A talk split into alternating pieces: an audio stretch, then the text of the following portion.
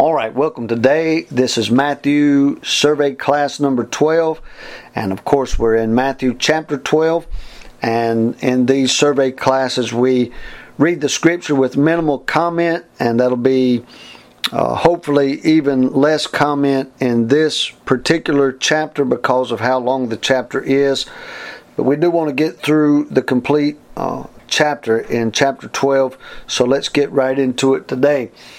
At that time, Jesus went on the Sabbath day through the corn, and his disciples were an hungered and began to pluck the ears of corn and to eat.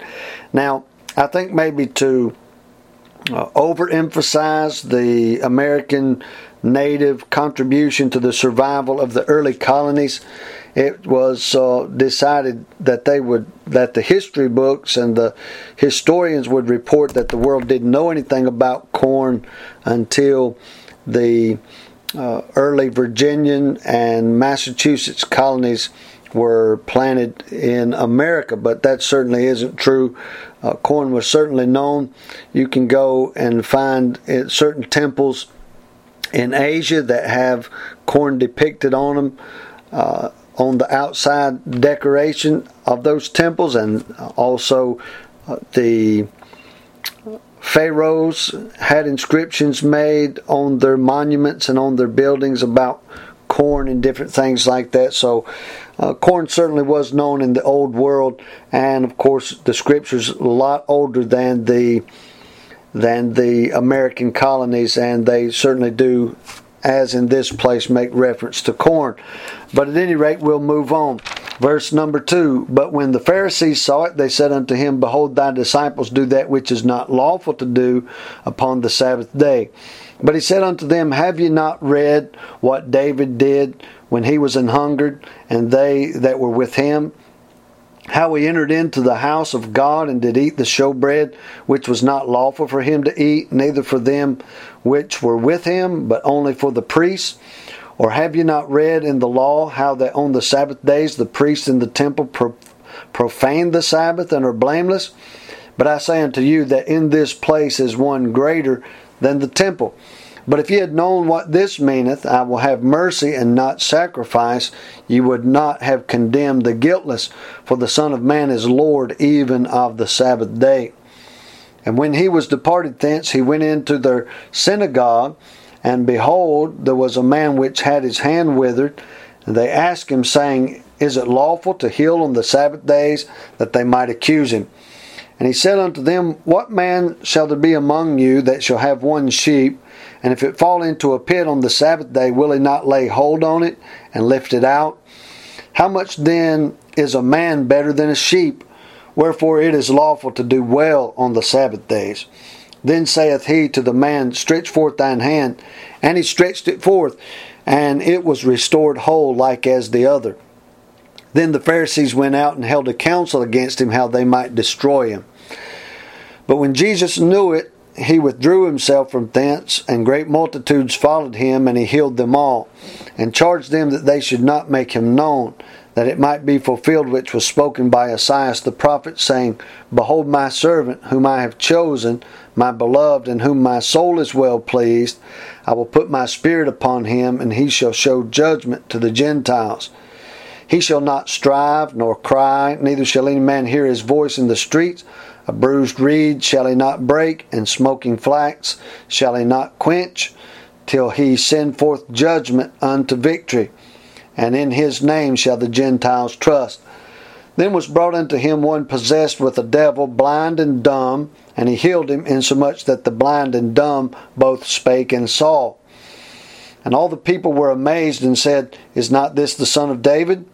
But when the Pharisees heard it, they said, This fellow doth not cast out devils, but by Beelzebub, the prince of the devils. And Jesus knew their thoughts, and said unto them, Every kingdom divided against itself is brought to desolation, and every city or house divided against itself shall not stand. And if Satan cast out Satan, he is divided against himself.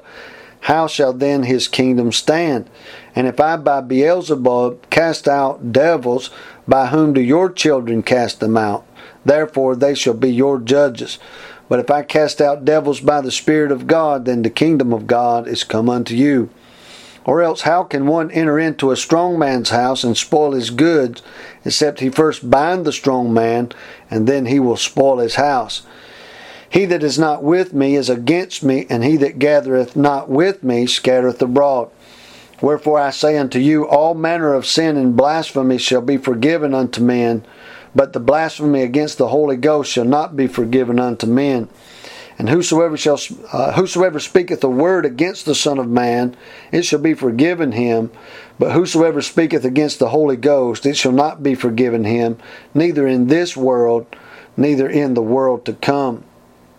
Either make the tree good or his, and his fruit good, or else make the tree corrupt and his fruit corrupt, for the tree is known by his fruit. O generation of vipers, how can ye, being evil, speak good things? For out of the abundance of the heart the mouth speaketh. A good man out of the good treasure of the heart bringeth forth good things, and an evil man out of the evil treasure bringeth forth evil things. But I say unto you that every idle word that men shall speak, they shall give account thereof in the day of judgment. For by thy words thou shalt be justified, and by thy words thou shalt be condemned. Then certain of the scribes and of the Pharisees answered, saying, Master, we would see a sign of thee. But he answered and said unto them, An evil and adulterous generation seeketh after a sign. There shall no sign be given to it but the sign of the prophet Jonas. For as Jonas was three days and three nights in the whale's belly, so shall the Son of Man be three days and three nights in the heart of the earth. The men of Nineveh shall rise in judgment with this generation, and shall condemn it, because they repented at the preaching of Jonas, and behold, a greater than Jonas is here. The queen of the south shall rise up in the judgment with, the, with this generation, and shall condemn it. For it came from the uttermost part of the earth to hear the wisdom of Solomon, and behold, a greater than Solomon is here. When the unclean spirit is gone out of a man, and he walketh through dry places seeking rest, and findeth none.